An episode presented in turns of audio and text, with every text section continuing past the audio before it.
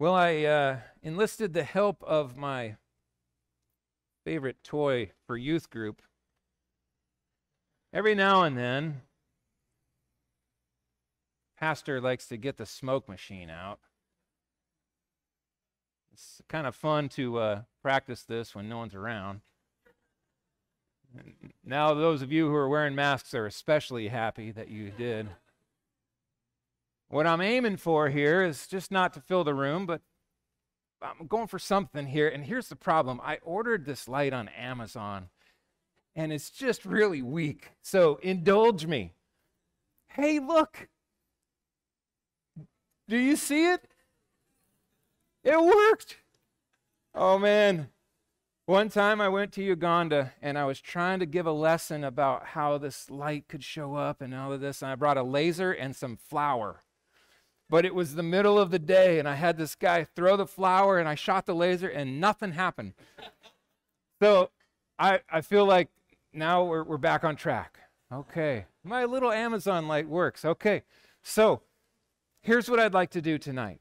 I want to consider this, this star of Bethlehem that we've been hearing so much about and seeing up in the sky. Well, not us as much because of the rain, but, but what was that all about? And uh, let's, let's dig in a little here tonight. I want to put together Matthew chapter 2 and Matthew chapter 5 and see how they meet in Jesus. Uh, so, just a few thoughts about this, this wise men account, these, the, the story that we read in Matthew 2. Um, you won't be able to see anything, but you should be able to follow along on the screen. So, let me read this to you.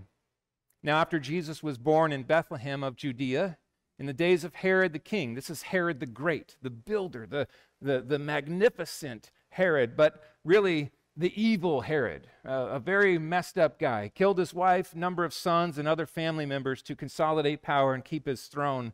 He's a murderer um, and an excellent builder at the same time. He is in power. Behold, wise men from the east came to Jerusalem, saying, Where is he who has been born? King of the Jews. For we saw his, his star. We saw his star when it rose and have come to worship him. Interesting how this unfolds. The big question is what was the nature of this star? These wise men from the east uh, were actually well established in history, going all the way back to the times of Daniel. They would have known the uh, the Old Testament scriptures and uh, the prophecies about the Messiah. And so they were watching the stars and they were studying. They were renowned. They were well known for their, their wisdom in, in various ways and, uh, and things. And, and all of a sudden, they are privy to a light in the, the western sky. And what was that? Was it a comet? Was it the death of a star, supernova, just a huge display of, of power and glory? Or was it, as many have been saying, uh, the coming together of these two planets? What is it? Uh, Venus and Saturn, or Jupiter and Saturn? I knew I would forget. Jupiter and Saturn. And now that's pretty cool um, to be able to see the pictures, and some of you maybe have seen that. Was it the conjunction of planets? I would like to suggest no, it wasn't. It, it wasn't. It couldn't have been. Not possible because this light was supernatural. And here's the thing there are a lot of people who work really hard to try to make uh, a category in naturally occurring events out of things that God does supernaturally. Man, this is. I'm not used to this. Feel like I'm at a concert or something. Forgive me. You can still see it a little bit. It was a supernatural light. It was something that God caused um, unique to come up in their eyesight. It was supernatural and it was specific to these wise men. Right? It was, it was a light that was given to them, much like the shepherds were invited by the angels. Right? And they beheld the glory of God and the, and the singing of the, of the angels. These wise men were invited. How many of them were there? We don't know. There were three gifts, but there may have been many more. Certainly, attendants to go with them. A large entourage most likely would have traveled together. to Jerusalem. The other thing that's interesting to note as you read and you look at these verses is the light came up, and that was their cue to go, but they didn't follow it to Jerusalem. They saw the star in the western sky and they went to Jerusalem to figure out where to go. That's why they're there asking Herod, Where is this king, this king of the Jews? Now, let's talk about Herod a little bit darkness and dishonesty. When Herod, the king, the king, quote unquote king, heard this, he was troubled, and all of Jerusalem with him. And assembling all the chief priests and scribes of the people, he inquired of them where the Christ was to be born. Well, he didn't know, right? Because he was a, a poser king. He was installed by the Romans. He was an Idumean, not even truly a Jew to rule over them. And he gathers them up, and they're like, Well, sorry, king, you should know this, but it's, it's like Micah said, right? In Bethlehem of Judea, for it's written by the prophet. You, O Bethlehem, in the land of Judah, are by no means least among the rulers of Judah, for from you shall come a ruler who will shepherd my people Israel. What's interesting is how Herod responds to this. You would think that he would be delighted by this news, right? A prophesied king of Israel. Well, what does he see this as? Obviously, this is a threat. He kills people all the time to keep his power. And so he is greatly disturbed and troubled. And uh, he wants to know himself where this king of the Jews has been born. So he summoned the wise men secretly. You see this? He's plotting. And he ascertained from them what time the star had appeared. And, and then he sent them to Bethlehem, saying, Go and search diligently for the child. And when you have found them, uh, him, bring me word that I too may come and worship him. And what the text can't do is the evil laugh after that. you know that? We know how it goes. Okay. When did the star appear? There's a lot of question about that too. Were the wise men at the Nativity? I don't believe so. I don't think they were. I think they came uh, certainly at least 40 days later. They must have come after Mary's finishing of her purification, the presentation at the temple.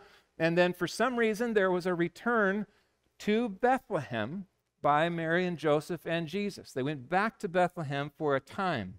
They were now in a house. Um, and so, trying to discern when that star rose and about how long did it take? Well, it's about 800 miles travel, 20 miles a day. You're looking at a 40 day travel just to get to Jerusalem. Okay? It's only two hours from Jerusalem to Bethlehem. So, not long to go the last stage of the journey but a fair amount of time. So you're looking at least 40 days, if not more likely six months to even a year or a year and a half later after the birth of, of Christ. So your nativity is probably wrong. But it's okay. It's okay to have the wise men there because they're part of the story too. So now, spotlight on the Christ. This is an amazing thing that takes place. After listening to the king, they went on their way. Okay, so they're leaving Jerusalem. And behold, don't miss that. This is shocking. This is a, a, an attention word. Behold, the star that they had seen when it rose went before them until it came to rest over the place where the child was. And when they saw the star, they rejoiced with uh, exceedingly with great joy. So they hadn't followed the star to Jerusalem. They saw it rise went to Jerusalem, and all of a sudden the Lord gives this supernatural light again, like a spotlight in the sky, but it moves to guide their path south from Jerusalem to Bethlehem. How many stars have you seen do that? Right? Our stars traverse the sky from east to west. That's the way they flow. They pivot on the north, right? They, they don't go like this from north to south. This is not a naturally occurring star, this is a supernatural light. Many believe that, in fact, this was either an angel, uh, the, an angel that was lighting the way in a special power, uh, in, a, in, a, light that was, was, was beamed down. or that it was the, the glory of God, the Shekinah glory of God. And what's interesting as we move through the book of Leviticus, we're in the camp, right? What is hovering over the tent where the presence of God is? The cloud by day and the pillar of fire by night, the great light by night. It's very possible that this was, in fact, what led these wise men the, the two hours south to Bethlehem to the exact house where Jesus was. They knew Bethlehem, but they, they went to the, to the house. What an amazing thing. They rejoiced six miles, guided to the house where he was, now bowing before the Son, bowing before the Son. Going into the house, they saw the child uh, with Mary, his mother, and they fell down and worshiped him. Then, opening their treasures, they, they offered him gifts gold and frankincense and myrrh. And then, being warned in a dream, this is cool. Probably the same angel, right? Gabriel, who, who appeared in a dream to Joseph and to Mary, the, the same angel most likely then warned these wise men and their entourage don't go back to Herod, go back another way. And so they departed and went another way. How strange would it have been to be Joseph and Mary? It's a normal day. You've got Jesus here. You're watching God run around and play, maybe. I don't know. How, maybe not yet. Crawl. Maybe roll over. And then these guys show up and knock on the door and they come and they start worshiping your baby. And they bring you these precious gifts. Remember, when Mary and Joseph offered the sacrifice for purification, what did they give? Two turtle doves, two pigeons, right? They were poor, which is another reason why they weren't at the Nativity. The wise men wouldn't have been there because if they had the gifts from the wise men, they would have had plenty of money to buy a lamb for the sacrifice. Now they have amazing resources that God has given them, and it's providentially timed because they need to escape now down to Egypt, to escape from the most powerful man in the known world here who has decided to kill their child. Herod the Great is hunting Jesus. And so they make their escape and able to survive on the, the resources that God has provided. That's just a tiny little part of the story of Christmas. But what an amazing thing. If that's if that's all we had, that's, that's pretty significant, but we have so much more. And it all comes together to say this child is no ordinary child. This child is, in fact, the Son of God, the Messiah, the promised one of old, hmm. the light of the world. Listen to how the New Testament brings these things together. In the beginning, John starts his gospel. In the beginning was the Word, that is, the Son, the Son. And the Word, the Son, was with God. He was with God. That's interesting. That's the Father and the Spirit, right? With God. And the Word was God. There we have a Trinitarian reference. We're, we're not even just a few words into the Gospel of John. We already see the Trinity coming into view. He was in the beginning with God. All things were made through him. Who? The Word, the Son. The, the one who laid in the manger is the creator of creation. He is the one through whom the Father created all that is. It's amazing. Without him was not anything made that was made. In him was life, and the life was the light of men. And then in verse 14, the Word, the Son, became flesh or incarnate. He, he took upon himself humanity. He added humanity to his deity. He became a man, was born of a virgin And John says this He dwelt among us, and we have seen his glory. Glory as of the only Son from the Father, full of grace and truth. What's interesting about the wise men's experience is it was a precursor to the gospel experience, isn't it? What John experienced was the fullness of the Son, not just to worship a baby as a king and, and bring gifts to him, but literally the King of all kings, to know him as Savior and Lord and sovereign. Hmm. Jesus spoke in his own words, and he said this I am the light of the world. Whoever follows me will not walk in darkness, but will have the light of life. See, light's a big thing in the Bible, isn't it? Jesus said, I am the light. It's me. If you want light in this dark world, come to me. Come to me. Embrace me as your king. Embrace me. Bow to me. Worship me. And you will find the light of life. And you will no longer walk in darkness. Hmm. It's interesting how light does things for us. Darkness is scary. It's, it's, it's just disturbing. It's, you stumble all over the place. You don't know what you're tripping on. All of a sudden, the light's on and you know where to step. It's like that in life with Jesus. He opens our eyes to see what is truly life giving, what is truly hazardous and, and horrific and evil, and what is wonderful and blessed. And then Paul wonderfully weaves this together. This is one of my favorite passages in all of the Bible. The God of this world, that's Satan. He has blinded the minds of unbelievers to keep them from seeing. From seeing what? Seeing the light of the gospel, of the glory of Christ. Do you see how it's woven together? When you are unsaved, you are literally blinded by Satan. So you can, you can look at the cross and you see nothing. Foolishness. That is the captivity of depravity. It's a blindness and enslavement. Hmm. He is the image of God.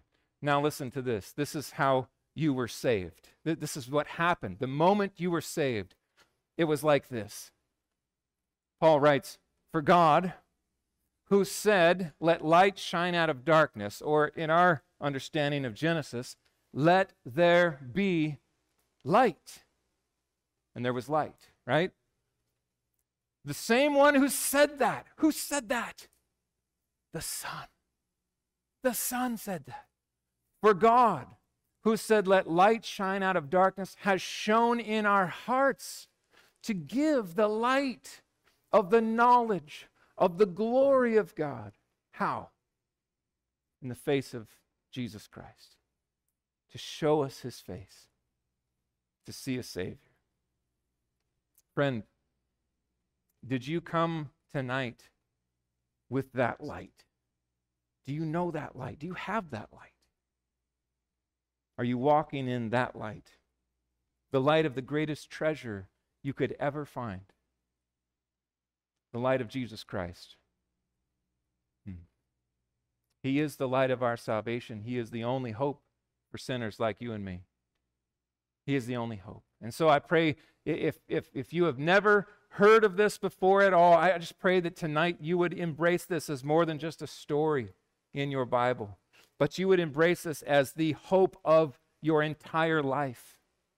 That this baby was born with a mission the mission was the cross, to die and pay for sins, because if he doesn't pay for your sins, you pay for your sins in the fires of hell forever.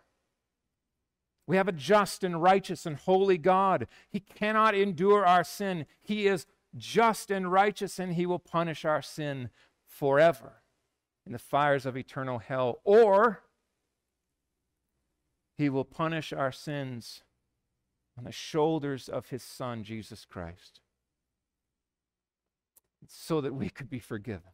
What an amazing gospel that is. The light shines in the darkness. Hmm. Now, believers, you've been made to shine. It's interesting. I, I caught this. Jesus said this while I am still in the world, I am the light of the world. I just was struck by that. He knew that he was going to be leaving. And when he did, there was a mission for us to play, a role for us to play with this light. Listen to how this goes. Paul said this, we just studied it. At one time, Christian, you were darkness. You were, you were of the darkness. But now you are light in the Lord, all through Jesus Christ. You have the light of life. So walk as children of light. Be like that light up there. I should do the fog again, but no, I don't want to. That light that guided those wise men, that's you now. That's your purpose. That's your role in this world, Christian. Jesus said this in Matthew 5 You are the light of the world. You, believers, you're the light of the world. Church, you're a city set on a hill that cannot be hidden. The people don't light a lamp and put it under a basket, but they put it up on a stand to give light to all the house. In the same way, Christian, let your light shine before others so that they may see your good works and give glory to your Father who is in heaven. Hmm.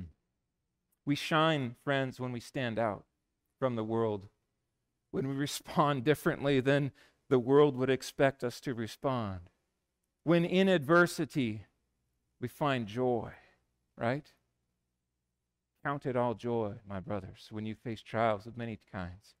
We, we shine when we respond differently with the fruit of the Spirit rather than the deeds and the works of the flesh. We respond differently when we offer to a world a hope that is sure and certain. We respond differently when we offer a hope that is exclusive in Jesus Christ. I was listening to the radio today, and this guy was sharing the Christmas story, and he kept talking about it as our faith and tradition. And he kept having to pause and say, but listen, total props and respect to all the other faiths and traditions. There's no light there. Just cover that light up, buddy. Don't want to offend anybody. Right? I don't want to say that uh, you know this is the only way, the only truth or the only life. Like Jesus did, someone might be offended. Friends, that's hiding it. Hold the light up. It's not love to hide the light. Hold the light up and say, Turn to Jesus. He is your only hope. No one else can save. There is no other Savior. Hmm. Let your light shine. Christian, shine. We are the star. Us. That, that's what Jesus said. So when you think Star of Bethlehem, think you. It, that's, that's our role. We are the star now. But we're not the star in the sense that it's all about us. No, don't get me wrong. We are the star that's supposed to point to the one who is to get all the glory and worship, right? We're to lead people to bow before the King and honor him. Jesus is the Savior. He's still the Savior, and he'll be Savior in 2021. So, friends, we've got work to do. Time to light up the night. It's time to light up the night. We're going to do that in this room. It's kind of kind of cool. We're going to illustrate that. You're going to hold a candle in a dark room, and all of us together like a city on a hill. We're going to stand out. That is our mission for 2021. That is what we celebrate point people to Jesus. Let me pray. Oh God, we give praise and thanks to you for being the author of our salvation. Thank you that you chose to show you that, that, that starlight, that supernatural light to those wise men in the east, those Gentiles. Lord, they didn't deserve that gift, but you chose to lavish that love upon them and give them a, an invitation to worship the King. And truly, here we are in the exact same position. We don't deserve this light, and yet you have seen fit to open our eyes and cause us to live, to see the light of the glory of God in the face of Jesus Christ. We give praise and thanks to you for your sovereign salvation in Jesus. And Lord, we thank you for the work that you've called us to do to shine bright in the dark. Lord, this world needs hope, it needs a Savior. We pray that you would use us this week. Lord, use us tomorrow as we celebrate with our families. Help us to shine like these candles shine in the dark. Light up our faces with the love of Jesus Christ. Help us to stand out, Lord, and, and to be bold in love, to speak of salvation and the hope that is in Jesus Christ. Not just a story, not just a faith or a religion, but the only hope there is for sinners all around the world. Lord, use us to light the dark, we pray. In Jesus' name, amen.